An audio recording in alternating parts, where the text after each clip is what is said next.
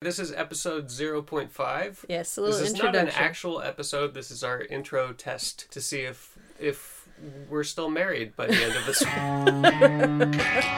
the end of this episode, yeah. My journey is beginning.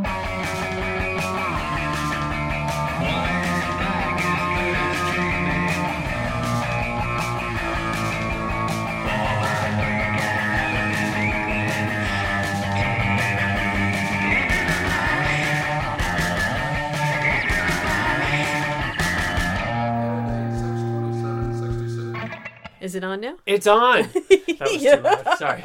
This is a Dark Shadows podcast of some sort. We are recording from Castle Burrito Pig in the heart of the slightly northern area of Dublin City, Ireland.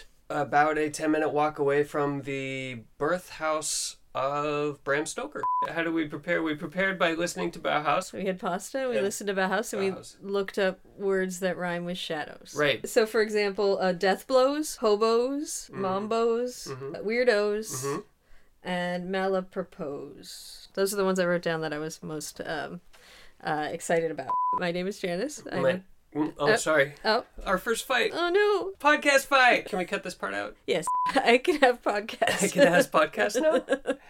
I can't even meme right. My name is Phil, yes, and your name is. Janice. Oh, I see you too. Ah, shit! I took the lead. Okay, start over. I'm Janice. I am a PhD candidate at Trinity College Dublin. I work on Shirley Jackson, so my research interests include horror, the gothic, and science fiction. My name is Phil. I like to uh, draw, and sometimes I'm a puppet. I like uh, long walks on the beach, dropping out of college. I also dropped out of college. I just happened to go back recently. So That's good. That's a good. That's, that's the division. That's our personal, our like public this. personalities. yeah, yeah, yeah. Okay. All Good. right. That's good. Both college dropouts. Both college.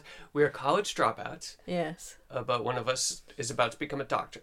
Yes. We're cutting this out too. yeah. You're gonna have to find the best ones and No like one's ever gonna hear any of this. let's start over Okay. completely. Bye.